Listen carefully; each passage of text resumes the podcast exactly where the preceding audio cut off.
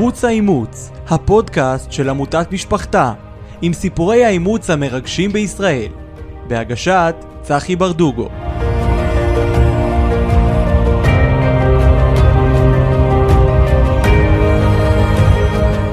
שלום לכם, ברוכים הבאים לערוץ האימוץ, כאן צחי ברדוגו. אנחנו בפודקאסט המצולם של uh, עמותת משפחתה ושלי, ואנחנו הפעם מארחים בפרק מעניין במיוחד את uh, הדס בן נתן, אישה מדהימה ומרגשת, מאומצת, שפתחה את התיק בגיל שנתיים, היום היא בת 67. אומצה בגיל שנתיים. נכון. אומצה בגיל שנתיים, בגיל פתחה את 20. התיק בגיל 20. כן. הדס, שלום. שלום, בוקר טוב, יום טוב. מה שלומך? טוב, יופי, אני שמח שאת איתנו. אני יודע שיש לך סיפור אה, מרגש במיוחד. כל הסיפורים מרגשים. ואני הייתי מאוד רוצה שתשתפי אותנו. תני לנו רקע כללי. אה, את מקיבוץ כפר הנשיא.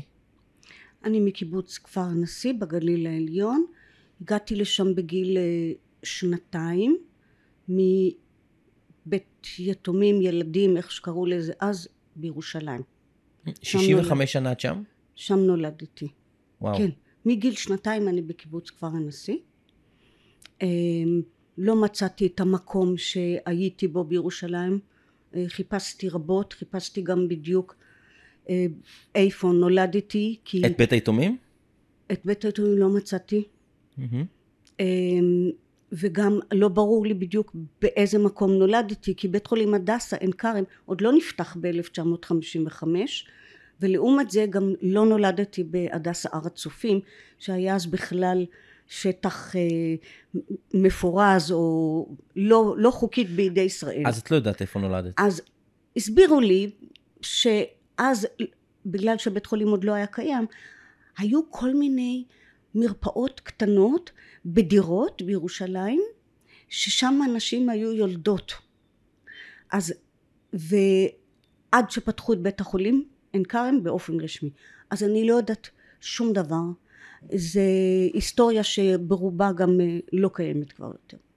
בכל אופן זה היה אז אני לא זוכרת שום דבר מאז. אני מוכרחה לציין שאני זוכרת הזיכרון הראשון שלי זה מהרגע שהגעתי לכפר הנשיא אני זוכרת את הבית ילדים הראשון שהייתי בו היו כמה?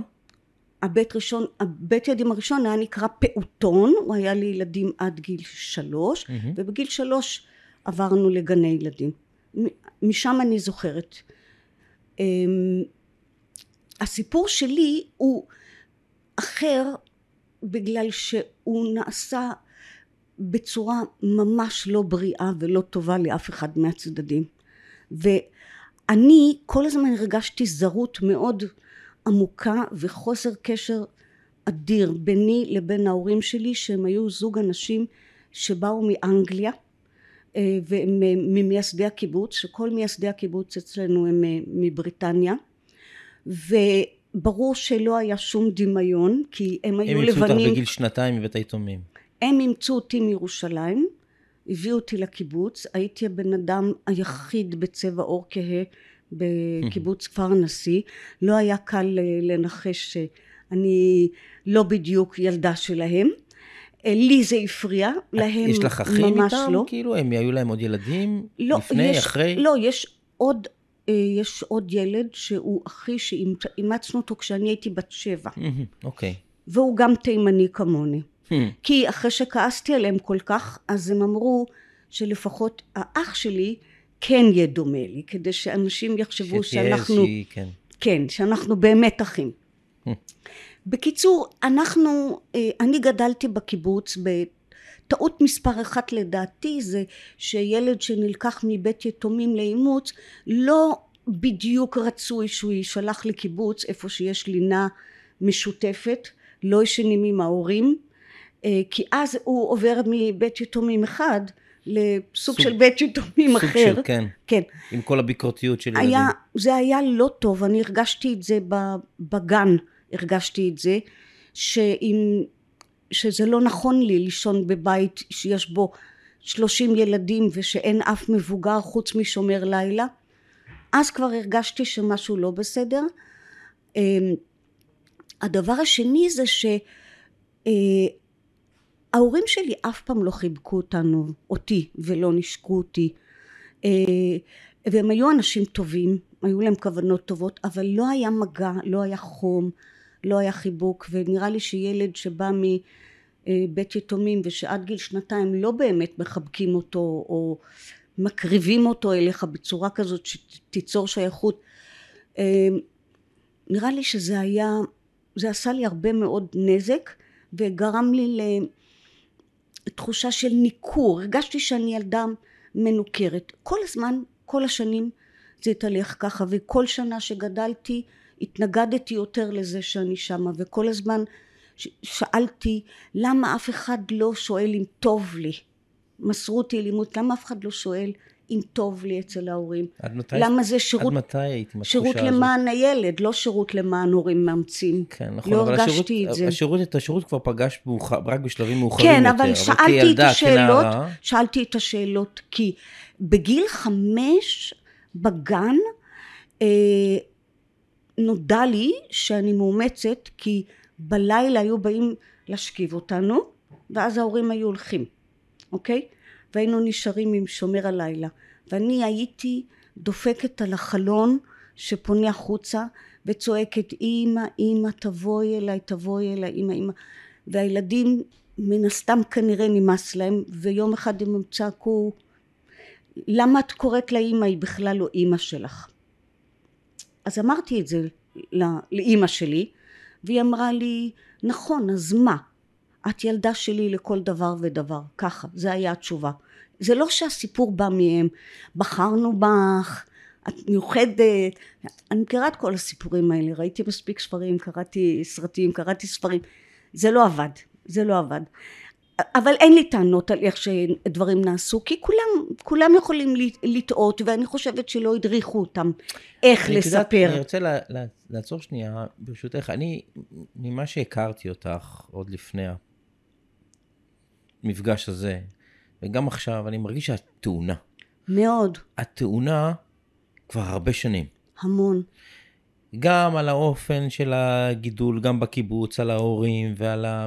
אולי תכף נשמע על המשפחה הביולוגית, מה שהכרת או לא הכרת, וגם על השירות למען הילד. אה, ואני לא, אני לא רוצה שאת תרגישי את ה... שיש לך... אה, אני רוצה שמצד אחד יהיה לך מקום לפרוק את זה פה, ומצד שני אל תבואי בכעס. אני לא כועסת אבל אני בהחלט טעונה. יש טעינות טובות עם אנרגיות טובות ויש טעינות שהן קצת שלול, שליליות. אני השארתי את הסיפור הזה מאחורה כי אין את אף אחד לדון ואני בטח לא צריכה לדון את עצמי. ואני גיליתי את כל הסודות שגרמו לי. היו המון סודות שנקברו ונגלו לי וזה מה שגרם לי להרגיש ככה עכשיו אני אספר את זה כן. ואתה תבין למה אני טעונה ואני לא טעונה בהכרח על השירות למען הילד כי בסך הכל הם הצילו אותי כן. בוא כאילו ברור. אף אחד לא יודע אם הייתי נשארת עם הביולוגית לאן הייתי מגיעה אוקיי. אף אחד לא יודע אם הייתי נשארת בית יתומים לאן הייתי מגיעה נכון. הם בכל זאת שלחו אותי לגן עדן לקיבוץ כפר הנשיא שאולי ההורים שלי לא העבירו לי אהבה וחום וחיבוקים אבל קיבוץ שלם כן מהמם. ואני אסירת תודה על זה מאוד, זה הציל אותי. אבל הסודות בתוך הבית גמרו אותי, ואני אני צריכה היום לחיות עם זה. למעשה, מה שקרה זה שאני אחזור להתחלה שאמרתי, לא חובקתי ולא נושקתי, בשום הזדמנויות. לא בבית, לא בבתי ילדים, בשום הזדמנות. לא הייתי לא מחובקת ולא מנושקת, כאילו יש להם פחד להתקרב אליי. ורק בגיל 14. רק אלייך? מה אליי. עם אחיך? אחי בא מאוחר יותר. אחי נכון, בא שבע שנים אחרי. אליו? תכף אני אספר לך. אוקיי. רק בגיל 14 גיליתי את הסיבה. אחי, שהוא, אימצנו אותו כשאני הייתי בת שבע, נולד עם אי אלו בעיות, ובקיבוץ החליטו שהוא לא יכול להיות בקיבוץ, הוא צריך להיות בפנימייה מיוחדת, כי היו לו בעיות קשות של דיסלקציה והפרעות קשב וריכוז ובעיות התנהגותיות. אוקיי. לקחו אותו מההורים שלי ושמו אותו בפנימייה, איפה ששם שמו את כל בני הקיבוצים שהיו נחשבים לכאלה שהמערכת בקיבוץ לא יודעת להתמודד איתם. יום אחד הוא ברח מהפנימייה, הוא חצה את כל הפרדסים, עלה לכביש, תפס טרמפ עם נהג משאית ואמר לנהג משאית אני רוצה הביתה. אימא שלי קיבלה טלפון בקיבוץ שהוא נעלם, שלא יודעים איפה הוא, וביקשו ממנה מהר לעלות על אוטובוס 841, זה היה קו אוטובוס, ולהגיע לפנימייה. והיא ביקשה ממני כמובן לבוא איתה. נסענו, כל הדרך היא בכתה. הגענו לשם בינתיים נהג המשאית מסר אותו למשטרה, החזירו אותו לפנימייה. היינו, דיברנו, כל הדרך חזרה היא בכתה. באיזשהו שלב אמרתי לה, אמא, אני לא זוכרת שאי פעם הזלת דמעה דמעה בגללי. בגללי. לא אם נפלתי, ולא אם קרה לי משהו, או מישהו העליב אותי, או מישהו פגע בי. לא ראיתי אותך מזילה דמעה. את מוכנה להסביר לי מה הקטע פה? מה הסיפור פה? יש פה משהו. ואז לא היה לה ברירה, כי היא ביקשה ממני להצטרף, אתה צריכה לספר לי. הסיפור הוא ששנה לפני שאימצו אותי, הם אימצו ילדה אחרת, ילדה גדולה, גם בין שנתיים לשלוש, ואהבו אותה אהבה עזה וענקית. קראו לה אסתר. וביום שהשופט היה צריך להחליט שהאימוץ הוא סופי, המשפחה שלה התחרטה, והם ביקשו להחזיר אותה. אני לא ידעתי את זה. לקחו אישה מהקיבוץ שקראו לה רחל אבידור וביקשו ממנה בבקשה תיקחי את הילדה תעלי איתה על אוטובוס ותחזירי אותה להורים שלה בתל אביב. כאשר ההורים שלי השביעו אותה שלעולם היא לא תספר להם כשהיא חוזרת מתל אביב איך היה, מה היה, שהסיפור הזה יישמר בשושו, שאף אחד בקיבוץ, אלה שידעו ואלה שלא הבינו, שלא ידברו על זה, סוד כבד וקשה, שהסביר למה הם לא ניגשו אליי בפתיחות ובאהבה. הם איבדו אמון, הם נפגעו פגיעה אנושה וקשה, ובאמת, איך אומרים, אני לא כעסתי, הם פחדו ליבי, להיקשר, ליבי, הם פחדו לפתח הם רגשות. פחדו לפתח רגשות, הם היו, הם, אני אפילו לא הבנתי אם הם היו באיזשהו הם, מערבולת נפשית, אני רק ראיתי מהם ריחוק, ריחוק, לא לחבק, לא להתקשר, לא זה, כי אולי גם כי אולי מחר יקחו אימא אותי. שלי או מישהו יתחרט ויקחו אותי.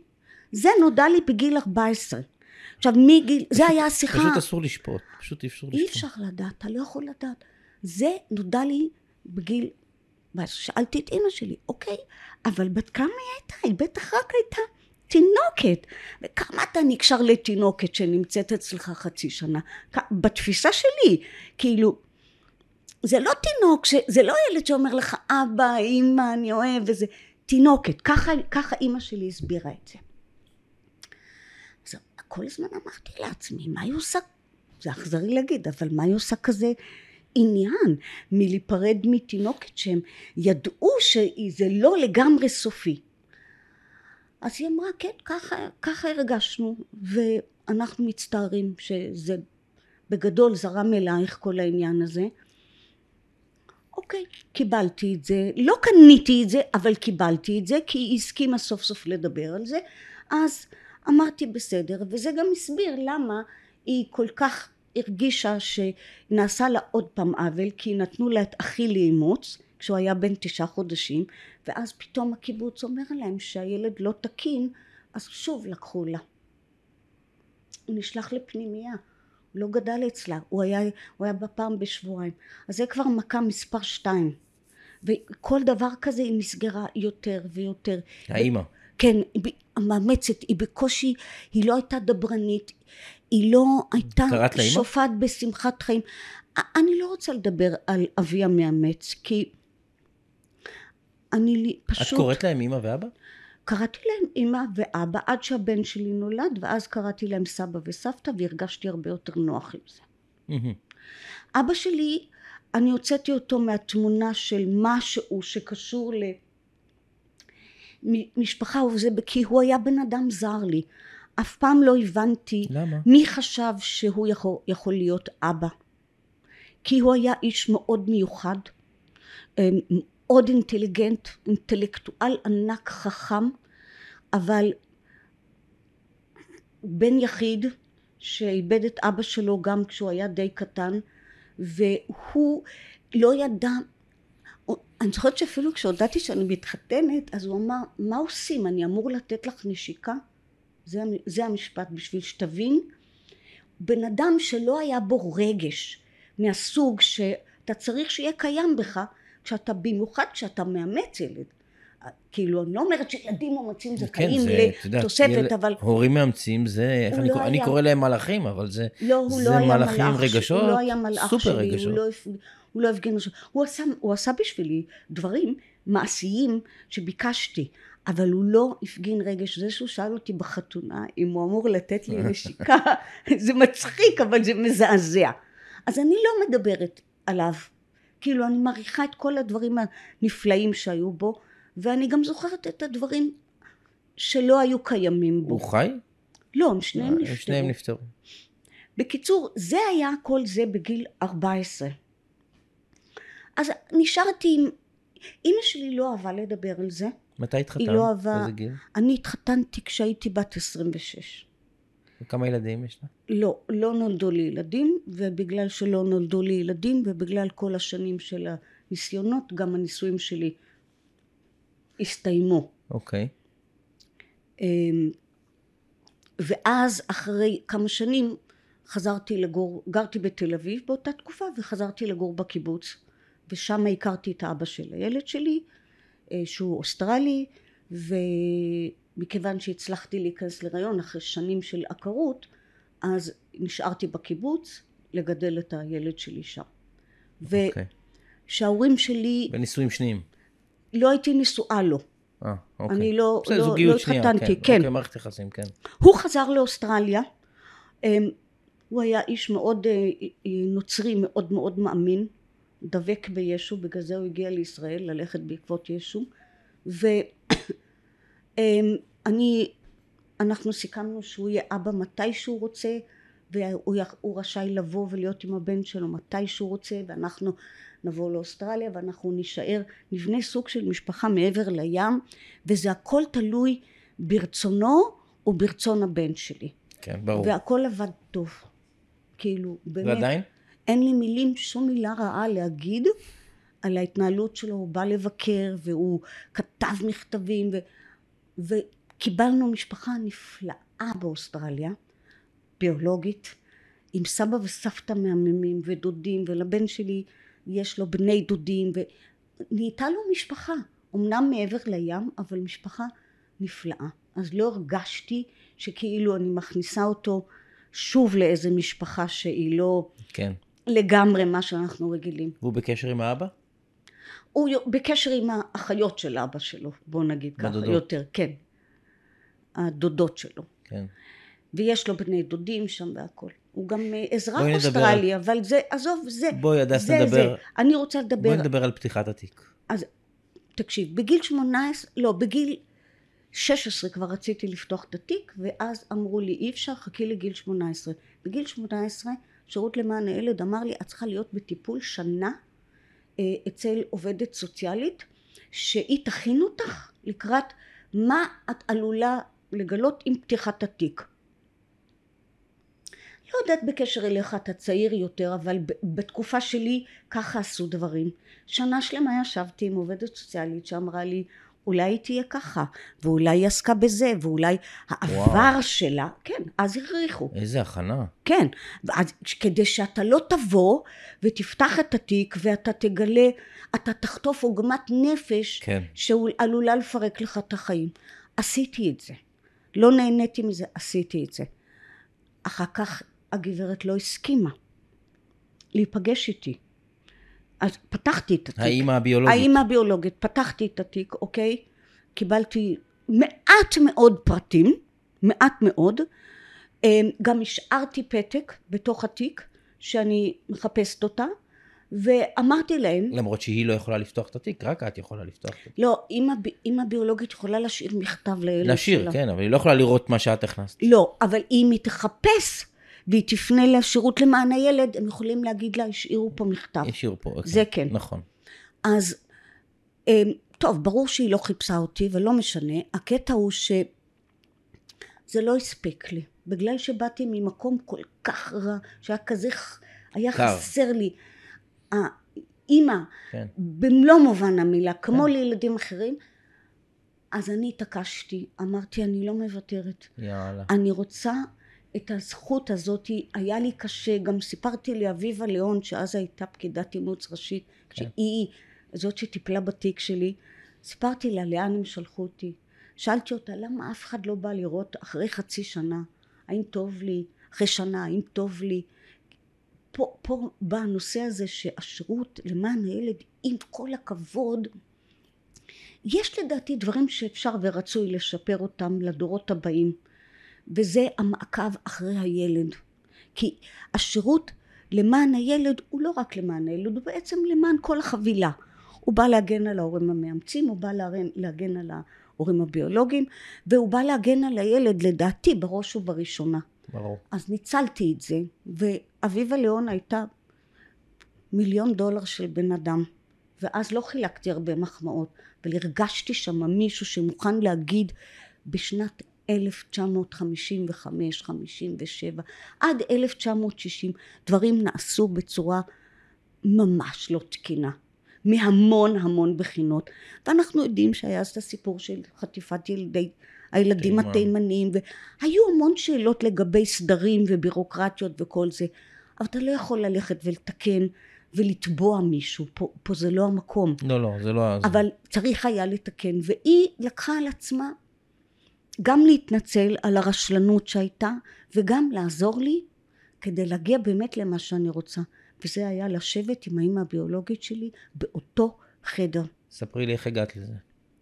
לא ויתרתי פתחת פעם לא שנייה. ויתרתי לא פתחתי פניתי ופניתי ונסעתי לירושלים כשהם ישבו בירושלים כן. ויש שעות ישבתי במסדרונות שמישהו ישמע אותי אז תקשיב לא היה טלפונים ניידים וזה היה מאוד מאוד קשה הייתי פשוט עולה על אוטובוס תופסת איזה חבר טוב נוסעת דופקת קצת על שולחנות מעוררת קצת מהומה רציתי שסוף סוף מישהו יתייחס אליי וגם האמנתי שזה יקרה לרגע לא חשבתי שזה לא יקרה בסוף שברתי אותה למה? מה זה היה תלוי בהם? הרי זה. תלוי, זה היה תלוי באימא הביולוגית. אם לא איך לא. מגיעים לאמא הרי היא הביולוגית סירבה, דרך השירות. עובדות סוציאליות נכון. יוצאות מהשירות למען הילד וניגשות לבית, כן, פעם אחרי פעם אחרי פעם, בניסיונות לשכנע לשכנע. אותה, שגם דרך אגב על פי חוק, בגיל 18 שאתה פותח את התיק,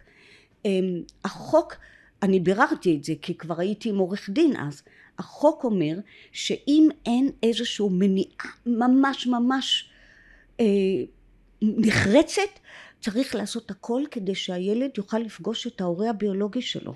צריך לעשות לא כל יודע- מאמץ, כן. צריך לעשות את כל המאמצים. כן, ואני כבר ידעתי את זה אז, כי אני כבר, לא היה גוגל ולא היה כלום. כן. אני שחיתי בחומר. ביקשת שהם יעשו את כל מאמץ. כל הזמן התקשרתי. עוד פעם, הייתי נודניקית, חבל לך על הזמן. והם, והם בהתאם והם, נדנדו די, לאמא כאילו, הביולוגית. והם הלכו ונדנדו לה, ואני חושבת שנרמז לה שאני עומדת בפני אה, הגעה לבית משפט. ואני ידעתי ששופט יפסוק לטובתי. ידעתי. ואז היא נבהלה. ואז קיבלתי מהיום להיום טלפון, תגיעי למשרדים שלנו במוזס חמש בתל אביב. שם היה שירות למען הילד. לא ידעתי למה אני באה. חשבתי שאני באה עוד פעם לשיחה בנושא. נכנסתי, ואחת הפקידות שם אמרה לי, יש לך הפתעה. עוד עשר דקות, אמך תבוא. הביולוגית, קראנו לה הביולוגית. הביולוגית תגיע. לא היה לי זמן להתכונן, לא היה לי זמן להגיד, רגע, אני לא מוכנה, אני ככה, אני ככה. אמרתי, באתי כל הדרך מה, מהגליל, אמרתי, זה עכשיו או לעולם לא. כי היה לי פיק ברכיים, פתאום רציתי שיהיה איתי מישהו שמכיר אותי כן. ואוהב אותי אבל מצד שני גם תמיכה. זה טוב שזה היה ספונטני כזה. זה היה הכי ספונטני בעולם, אני לא יודעת כמה ילדים אה, מאומצים זכו לחוויה כזאתי, אבל מה שקרה זה שברגע אחד היא פתאום אמרה, כדאי שאני אעשה את זה, כי אחרת המשפחה שלה יגלו על זה, כי כשאם היא תקבל זימון לבית משפט, הם יגלו את זה, וזה היה הסוד שלה. בקיצור, ישבנו. איך היה המפגש? היה לא טוב. למה? למה שיהיה טוב? מה הורה ביולוגי אמור להגיד לך? מה היית מצפה מהורה ביולוגי שאתה פוגש שיגיד לך בתור ילד מאומץ? אני פגשתי הורה ביולוגי. מה, מה רצית שיגידו לך? איך רצית מה שיקבלו אותך? רציתי או מה אמרו לי? לא, מה איך ש- רצית מה ש- שיקבלו מה אותך? שהאבא הביולוגי שלי אמר לי, זה לא מה שאני חשבתי שהוא יגיד לי. הוא הפתיע אותי לטובה, במקרה שלי. או, אני לא ציפיתי שהוא יבוא ויגיד לי, חיכיתי לך 47 שנה. יש לך, זה, זה, זה, זה נדיר. זה נכון. נדיר מה שקרה לך. אתה יודע את זה, אתה שומע סיפורים. אתה מראיין אנשים. נכון. זה מאוד נדיר. נכון. ומה קורה כשאתה נכנס לחדר ואתה גומר את המבחן, אתה יודע, בהתחלה אתה סוקר, נכון? כל אחד סוקר את השני, לראות רגע איפה יש דמיון, כי זה חשוב לבן נכון, אדם. לא נכון. יעזור כלום, אפשר לדבר נכון. על זה מהיום ועד מחר. נכון. זה כן חשוב, זה, נכון. זה חלק מסגירת מעגל. נכון. זה באמת להאמין שבאמת יש מישהו אמיתי שהוליד אותך והביא אותך לעולם, וזה לא איזשהו סיפור או פיקציה שאין לו התחלה ואין לו סוף. נגמר הסיפור. אצלי זה היה בבת שלי. אני- הבת שלי נולדה, לפני שפתחתי את התיק כמובן, ומבחינתי, הבת הבכורה שלי, אני הייתי בוהה בה שעות. כי פעם ראשונה שראיתי מישהו בשר מבשרי, אני אף פעם לא היה לי את דבר הבבואה כזה. שלך, כן, נכון. אף פעם לא היה לי דבר כזה. נכון, נכון? תמיד חיפשתי דמיון, בדיוק. ופתאום כשנולדה הילדה, מגיל אפס, היא נולדה, על השבוע הראשון אני ישבתי שבעה על אימא שלי. אבל אני בהיתי בה. נכון. שעות. הנה זה האף שלי, והנה רואים פה את האוזן. זה דבר, אנשים שלא עוברים את המקום לא הזה, מבינים את הם זה, לא אף יכולים לא להבין, יכול הם לא להבין יכולים את זה. להזדהות איתך. גם עוד יותר גרוע זה שיש לך, אתה בן אדם כהה, אני תימניה במוצא שלי, בלבד, אני לא, לא יודעת שום דבר על התימנים, ויש לי הורים הכי, אשכנזים. אבא ממדינה בבריטניה שקוראים לה ווילס, ואימא כן. שלי מסקוטלנד, אה, לא דיברנו מילה בעברית בבית. השפת אם שלי זה אנגלית. וואי. כן, רק הסבתא שגם באה מלחיות איתנו בקיבוץ, שגם היא לא דיברה, חוץ מיידיש ואנגלית, שום שפה, כאילו, אז בטח שבטח אתה מסתכל בבן אדם שילד אותך ואתה מחפש קווי דמיון. אבל היא גמרה אותי, כי המשפט הראשון שהיא אמרה לי, זה לא, אני שמחה שסוף סוף יצא לנו להיפגש, או אני מבינה אותך, אלא אמ, היא אמרה, את כל כך דומה לאבא שלך. אה. ואז אמרתי לה, אוקיי, ואבא שלי איפה? הוא מת. כאילו, בלי לנשום אפילו, היא הרגה אותו. ואני הייתי בכזה שוק שכל השאלות שהיו לי, פשוט פתאום נעלמו, התפיידו. כאילו, רציתי לשאול אותה, למה את אומרת שהוא מת, ואיך אני יכולה לדעת שהוא באמת, כי אני ראיתי את החתימה שלו בתיק האימוץ, שהוא הלך לבית משפט והצהיר שהוא מוותר על האבהות והוא רוצה למסור את ה... טופס מסירה לאימוץ. כן, ראיתי את החתימה, אבל העובדת סוציאלית ראתה שאני הייתי במין כזה, כאילו מישהו זרק לי אבן בפרצוף, היא לקחה אותי רגע הצידה והיא אמרה לי, את מבינה שזה התגובה שלה כי היא כל כך נלחצה שאת מצאת אותה, שהדבר הבא שהיא חשבה עליו זה שאת עלולה ללכת ולחפש אותו. ויש מצב שהייתי עושה את זה, כי אני לא מוותרת כל כך בקלות. בגלל זה אמרה, אבל זה היה... אחרי שמישהו אומר לך, את דומה בול לאבא שלך, אז כאילו, ובאותה נשימה, את- אבל הוא מת. איך את לא- יודעת שהוא כי- מת? כי את לא- כי היא לא רוצה שתחפשי אותו. היא לא רוצה שאני אחפש אותו. ברור. זה, זה, ומה איתו באמת? בגלל זה שאתה שואל אותי איך הייתה הפגישה, אני אומרת לך, לא כיף. לא ומה כיף. איתו באמת? הוא באמת נפטר? אני לא יודעת, הם לא, לא, הם לא נותנים לך פרטים. אין לך אה, פרטים על האבא? אתה לא יכול לקבל פרטים על האבא, מה פתאום? רק מי שיולד אותך. עכשיו, זה לא שזה נשאר בי, או, אלוהים אדירים, הייתי יכולה למצוא גם אותו ואולי הוא מספר לי סיפור אחר וזה. בוא, כאילו, אני בן אדם מאוד רציונלי, אני שורדת מלידה, כי לא היה לי ברירה, ואני יודעת גם לשחרר. ואז היא אמרה, אמרתי לעצמי, רגע תירגעי, תגידי תודה שהיא באה לפגוש אותך, ושהיא תספר, רציתי שהיא תספר לי מה היו הנסיבות שהביאו אותה, ומה היא סיפרה להורים שלה. ומה היו הנסיבות? היא פשוט, בלשון של היום, היה לה סטוץ עם אה, מישהו פעם, אה, פעמיים. זה לא, כן, זה לא... נכנסה, היא גם שיקרה, היא אמרה לי שהיא הייתה בת 16, ואחר כך בדיעבד התברר לי דרך חקירות בתיק שהיא לא הייתה בת 16 ולא בת 18, היא הייתה בת 20, לא יודעת למה היא, שיפ... היא סיפרה לי את הסיפורים האלה. היא התחתנה אחרי זה? יש לה ילדים? היא התחתנה ויש לה אה, שלושה ילדים, או ארבעה, לא יודעת, אני בקשר? מחכה לברר, אני אקבל תשובה על זה. אה, את עוד לא, לא פגשת, לא הכרת עוד. לא, כי רק הגש, רק אמרו לי עכשיו שהיא נפטרה ב-2018, אז הוגשה בקשה לבית משפט, שאני לאפשר אקבל. אישור לפגוש, אם הם ירצו, את האחים ולדעת את מקום הקבורה, כי אני זכאית עכשיו לקבל כתובת, ואם מגיע לי ירושה, אני גם זכאית לחלק מהירושה. אני לא בונה על זה, אני יודעת שהיא... יש לי איזו הרגשה שהיא לא חייתה בטוב, היא גם הייתה לא, לא כל כך בסדר. אבל הקטע הוא ש... כן, אז היא סיפרה שהיא הייתה בת 16, נכנסה בהיריון, ואוי ואבוי, ולא היה הפלות, ולא היה אמצעי מניעה, ולא היה כלום. אז היא סיפרה להורים שלה שהיא הלכה לקיבוץ, אתה יודע, אז בנו יישובים חדשים במדינת ישראל. אוקיי? קיבוצים, מושבים. סביר להניח אנשים- שהאבא הביולוגי כבר נפטר. אנחנו לא... אתה, אתה מעלה משהו שאין לי שום יכולת לברר את זה. כן. בכל אופן, היא סיפרה להורים שלה שהיא הולכת לקיבוץ, ושם היא תהיה שנה עד שהיא תחזור הביתה. למעשה, השירות למען הילד, הוא לקח אז את כל האימהות הצעירות האלה, והוא שם אותם בבתים, בתי גידול קראו לזה. שם הם חסו עד שהם היה זמן ללדת, ואז כל אחד הלך לביתו. עכשיו, התברר לי, על פי חישובים פשוטים, שהיא לא הייתה בת 16, הייתה בת 20, זה לא משנה. התקופה הייתה אותה תקופה.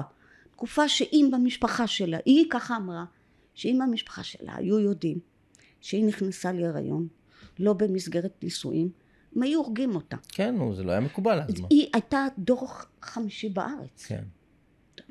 הריון מחוץ לנישואים לא היה מקובל. אז. היה כמו אצל הבדואים, כמו כן. אצל... באמת. כן. כאילו, אז בסדר, לא היה לי שום בעיה עם? הסיפור הזה. ירושלמית. לא היה לי בעיה עם למה- הסיפור שלה. הדס, למה שלא אני- תעשי... אני גם לא, אין לי בעיה איתה, אני מסבירה לך. אין לי בעיה איתה. היא עשתה מה שהיה הכי נכון בשביל כל הצדדים. יש לי שאלה, יש לי הדס. בעיה עם, עם המקום הזה, עם, עם השקרים שקרו בבית המאמת שלי. כי זה, אני, אני עכשיו אלך לסיפור האחרון, לשקר האחרון שמצאתי אותו. עוד שנייה אחת. אוקיי. למה שלא תעשי בדיקה גנטית ו... ב-MyHeritage או ב-23andMe, ויכול להיות שתגלי קשר למישהו מבני המשפחה של האבא הביולוגי. סביר להניח שאיתו ישירות לא, אבל עם האבא, עם הילדים שלו, מאוד יכול להיות, עם האחים שלו, אולי איך מישהו מהם חי בחו"ל, זה, חבר... זה חברות שנותנות את השירותים שלהם גם בארץ, אבל בעיקר בחו"ל, בארצות הברית, באירופה. אה, יכול להיות שאחד הילדים שלו, הנכדים שלו, חי בחו"ל. צחי, שמתי את זה מאחורה. אני בן אוקיי. אדם אוקיי. שקורבנות זה מילה גסה אצלי. אני רוצה לדעת אמת, כי זה מספק אותי. אני אוקיי, אוהבת אמיתות, אוקיי, וזה מספק אותי, וזה נותן לי הרגשה שיש לי איזושהי פנית- מורשת. אבל אם הייתי קורבן של המציאות שגדלתי בה, אני חושבת שכל המדינה הייתה רואה את הפנים שלי והיו אומרים, או, זאתי זאת שקרה לה ככה וככה וככה. אני ממש לא. אני, כו- אני כואבת דברים שקרו לי בילדות, אין לי רבע טענה לביולוגית, אין לי טענות לביולוגית. יש לי המון שאלות לשירות למען באיזשהו הילד, שלב פנית ל... ויש לי הרבה דברים לא סגורים עם ההורים המאמצים שלי, שגם איתם סגרתי.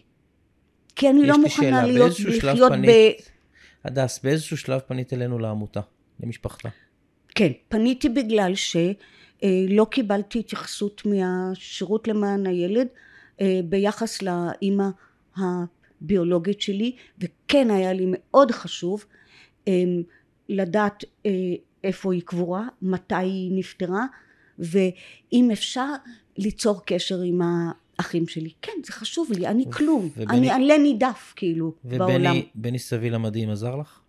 בני הוא, המכתב שהוא שלח הזיז אותם. עובדה, יומיים אחרי שהוא פנה אליהם, כבר קיבלתי מכתב, כן, למה בני אני סביל זה רוצה יושב לפתוח ראש את העמותה, ה... רק נגיד. כן. הוא, עובדה שזה, יש לו, יש לו כנראה את הכוח והקשרים, כי כמה ימים אחרי שדיברתי איתו, קיבלתי מהם מייל, והם שאלו אותי למה אני רוצה בפעם שלישית או רביעית לפתוח את, ה, את התיק, ואז אמרתי להם, אתם לא, לא, לא חזרתם אליי. כן, ברור. אבל באמת הוא לקח לי זמן להגיע לזה שמשפחתה יכולים לעזור. נכון. הבנת ש- שלא היה לי מספיק מידע, העמותה עוזרת המון, יום-יום. אבל אף אחד לא שיתף אותי בעמותה, אף אחד לקראת- לא סיפר לי על העמותה. אנחנו כלום. לקראת, כן, אני מודע לזה. הסוד אה, האחרון אנחנו לקראת שגיליתי ואני אותו. רוצה שתספרי לנו את הסוד האחרון. הסוד האחרון שלי, שגם הסביר לי עוד דברים ובסוף אפשר לי לתת להורים שלי המאמצים מנוחה שלמה הוא זה. לפני, אחרי שההורים שלי נפטרו ב-2007 ו-2008, ב-2019, שנה בערך, 2018-2019, שנה לפני שהתחילה קורונה, קורונה התחילה 2020, רחל אבידור, אישה שמאוד אהבתי, הייתה מוותיקות הקיבוץ, הגיעה לגיל הרבה יותר משיבה טובה, והמוח שלה התחיל לתעתע בה, והיא החליטה שהיא רוצה לפרוק מהלב שלה את כל הסודות שהיא נשבעה שלא לספר. וכל פעם שהייתה פוגשת אותי במדרכה היא הייתה אומרת לי We have to have a conversation. I have things I want to tell you. כבר לא דיברה עברית אז רק אנגלית. וכל הזמן אמרתי לה, אוקיי, אז תדברי איתי. קשה לי, הייתה אומרת, אבל אני חייבת, חייבת לך את זה כי אני רוצה למות ואני לא הולכת לחי, לחיות עוד הרבה. היא אמרה לי את אני זה. לא אמות בלי לספר לך. כן. והיא סיפרה לי שהיא הייתה זאת שהייתה צריכה להחזיר את הילדה להורים שלה. ו... אז אני אומרת לה, את הילדה או את התינוקת? אז היא אמרה לי, מה פתאום תינוקת? ילדה ילדה. אז אמרתי לה, אבל אימא שלי אמרה לי שהיא נפרדה מתינוקת בת חצי שנה בערך. היא אומרת לי, מה פתאום? ילדה, וואו. ילדה, בת כמעט שלוש. וואו. אתה מבין עכשיו את הצער הגדול שלהם? זה כן ילדה שהייתה ילדה שלהם לכל דבר ודבר. קראו אותם, תשמעי, קראו אותם. היא אבא, אימא, היא הייתה כל העולם פלוס בשבילם. ברור. עכשיו, אני לא יודעת למה אמי המאמצת לא יכלה לשתף אותי בזה. אז זה היה מקום, זה היה פצע זה היה כל פצע מאוד כך גדול, כן. גדול, והשביע את כולם שלא כן. יספרו לי. אף אחד לא דיבר על זה. ואז כן. פתאום היא אומרת לי, הדסה, כל הנסיעה באוטובוס, היא רקדה ושרה, היא לא ידעה שהיא נקרעת מהמאמצים וחוזרת לבית הביולוגי שלה, וכולם, כל הנוסעים באוטובוס התאהבו בה, וכאילו, ילדה ילדה שמדברת. יואו, זה אז- קשה, קשה. אז עכשיו, עכשיו לא נשאר לי להגיד לאימא המאמצת שלי, בגלל שהיא לא סיפרה לי את זה בזמן, אז לא יכולתי לבוא ולהגיד לה, למה לא שיתפת? למה לא אמרת שזה מה שקרה? אני בן אדם מכיל, אני שרדתי הרבה בחיים, אני יכולתי לקבל את זה, יכולתי לחבק אותך, יכולתי להגיד לך שבכל זאת קיבלת שני ילדים אחרים. שהביאו לך נחמה. זה הבור שלי, זה הטענה שלי. לא למה קרה, זה שלא יכולתי לבקש סליחה, שלא הבנתי מה עובר עליה וקראתי לה אישה רעה ואישה שלא מחבקת ולא מנשקת ואימא לא טובה, הכ- הכרזתי עליה כאימא לא טובה למרות שהיא הייתה סב, סבתא מופלאה גם אבא שלי היה סבא מופלא, אבל נשאר לי המקום הזה, שאני לא יכולה להגיד לה, אמא, אני יודעת את האמת. היית רק צריכה לשתף אותי. זה הסיפור שלי. זה לא רק השירות למען הילד ורק האימא המאמצת, זה לאן אני נפלתי בתוך כל העניין הזה, כן. שקשור בשירות למען הילד, בדברים עצומים, דברים שמשפיעים על גורלות של אנשים, על חיים של אנשים, ואני ממש לא קורבן. אני בן אדם חזק בצורה מטורפת. אין דבר שאני לא יכולה לעשות, הכל אני יכולה. אבל המקום הזה, אני פצועה בו. אני מתארת לעצמי שזה יישאר כנראה. ואני מספרת את הסיפור הזה בעיקר בשביל הבן שלי. שאם יום אחד הוא, הוא ינסה להבין התנהגויות בן שלי, הוא היום? או למה אהבתי אותו יתר על המידה. בן איך כמה הוא הוא תמיד היום? אמר, אמא, את אהבת אותי קצת יותר מדי. בן כמה הוא הדס? היום כן. הבן שלי בן 31. נשוי? לא, הוא סטודנט תואר ש... לתואר שני, עובד, איש מחשבים, מהנדס חשמל. אמ, אני מספרת את הסיפור הזה בשבילו שהוא ידע את סיפרת לו פעם? וגם בשביל אחי. את סיפרת לו פעם? התחלתי לספר לו, אבל לא בפרטים. ואחי, למשל, שהוא לא אחי הביולוגי, הוא לא יודע שום דבר על זה. בגלל שכל פעם שאני אומר- אומרת לו, אני רוצה להגיד לך משהו על אבא ואימא שלך, אז הוא אומר לי, אני לא רוצה לשמוע. מה כל... איתו היום? עם הוא לא? יודע, הוא גר בקיבוץ. הוא צעיר ממני בשבע שנים, כן. ואני לא מעיזה לספר לו, בגלל שהוא ייפגע מזה כל כך, כי הם היו הורים כל כך טובים אליו, הם עשו תיקון על האח שלי, כן. בצורה שאין לתאר את כמות האהבה והאושר שהיה להם איתו, ואני כל כך שמחה בשבילו, שהוא עכשיו. נולד, הוא בא להורים שכל כך אהבו אותו ונלחמו כן. בשבילו, והוא לא יכול לשמוע שאני אומרת, אבל אימא הייתה קרה אליי, ואימא לא זה, ואימא זה, ואבא לא זה, והוא לא יכול לסבול שאני מדברת על זה, אז לא סיפרתי לו את זה. הוא לא יודע מכלום. הנה סיפרת עכשיו. סיפרתי לך. מי שירצה להקשיב, יקשיב. אני קשה לי להגיד לו את זה. כי הוא ירגיש, הוא, הוא יכאב בשבילי, אבל זה לא הסיפור שלו, זה הסיפור שלי. הוא זכה כן, בתיקון שחבל על הזמן. את מדהימה. סיפור, זה הכל עוד סיפור. כן. אני, אני, אני מקווה שעד אה, יום שאני אלך אני אשלים עם זה, אני, אני, אני מלא את הפצע שנשאר לי מולם. אני לא אומרת שהייתי אוהבת אותם, אם היית יודעת את האמת, אבל הייתי מכילה אותם.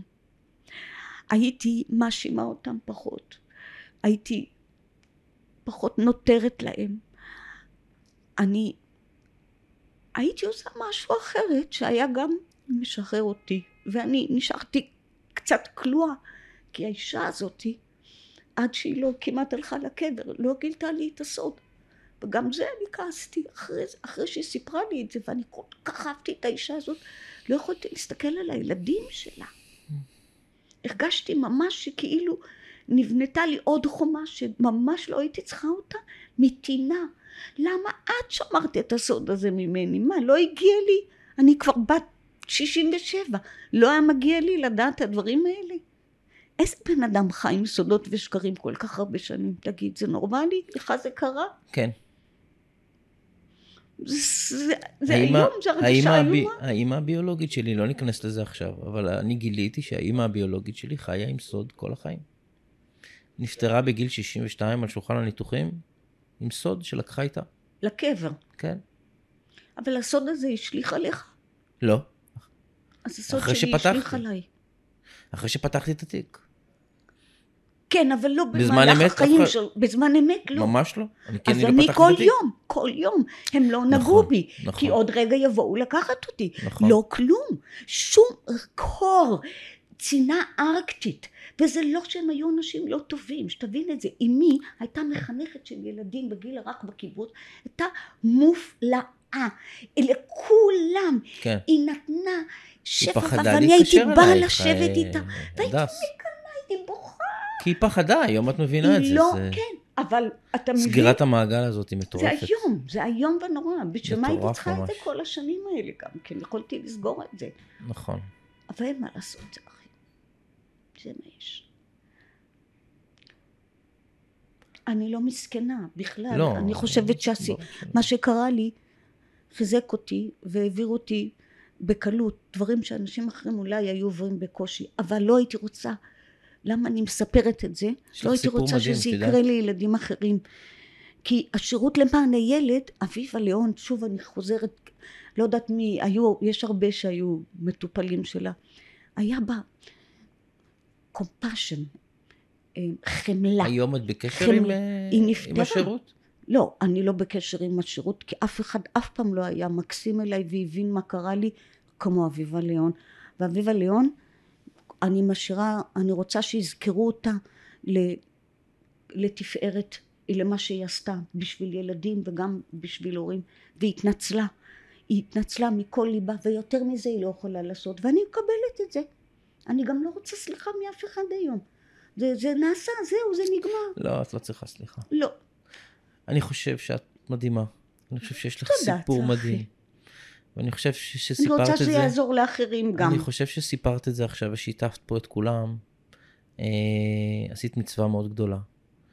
אה, גם לך, גם לילד שלך, וגם לכל הקהילה ששומעת את זה, ועוד... אה, לכל מיני ילדים כמוני שיש להם סיפורים ילדים כמוך. שהם כבר גדולים שהם כבר ובוגרים, גדולים והם יכולים גם איתם, לפנות עליי. ושומרים איתם סודות שאנחנו עוד נפגוש נכון. פה. ואתה ואני בתור אנשים שגדלנו עם סודות אנחנו יכולים לעזור לילדים אחרים להבין שלא הכל תלוי בנו ובנסיבות חיים של אנשים אחרים ויש, זו מורכבות גדולה מאוד. זה מאוד מורכב. זה, מאוד אה, מורכב. אין חד וחלק או זה שחור גם ולבן משתנה פה. עם השנים, כן. תפיסות העולם והדעות שלך, והביקורתיות שלך, והשיפוטיות שלך. נכון. אה, שנים שאתה יותר ביקורתי ושיפוטי וכועס, ויש שנים שאתה יותר אה, מתחשב ומבין, הדברים נהיים מורכבים. אה, אני לא חושבת שזה פה- עוזב אותך אף פעם, לא, האמת, זה אתה? לא עוזב אותך, אבל אתה רואה דברים מזוויות אחרות. לגמרי, הספקטרום נפתח. לגמרי, נכון. זה בדרך כלל תהליך אה, אבולוציוני כזה, אני חושב שעם השנים, כל אחד בקצב שלו, ב, אה, בהתפתחות שלו, ב... אבל, אבל אין ספק שהספקטרום נפתח. ומבינים דברים אחרת. אני אומר את זה מגוף ראשון, אני מדבר ככה על הסיפור שלי. אה, איך שאני חוויתי את זה ואיך שחשבתי שאני מכיר את זה או יודע או מה שידעתי בגיל צעיר ואיך פירשתי את זה ואיך ראיתי את זה. אני לא בטוח שהיום לא הייתי מתנהג אחרת נכון. בהרבה דברים. ואני רוצה להודות לך, הדס שבאת. אני מודה לך שאירחת אותי. וגם. והסיפור שלך אה, מקסים. כן, ו- ואני גם שמחה יהיה אם יש ילדים, ילדים זה אנחנו, אתה ואני, צחי. כן, תמיד לנצח נשאר כן, ילדים. מאומץ, כן. אנחנו, אני גם פתוחה ל... לעזור לילדים שנמצאים במקום הזה ושלא סגורים לגבי ההתנהלות שלהם או אז לגבי מצוין. הרגשות שלהם. מי שיש לו סיפורים כמו כי שלך אנחנו או יצאנו דומים, מזה, אז אנחנו צריכים יכולים- להעביר את העזרה שלנו לאחרים. כן, אז אם יפנו אלינו וירצו לדבר כן. איתך, כן, אני מרשה לעצמי לפנות, להפנות אלייך. בהחלט. תודה רבה, הדס. תודה רבה. ערוץ האימוץ, הפודקאסט של עמותת משפחתה, עם סיפורי האימוץ המרגשים בישראל, בהגשת צחי ברדוגו.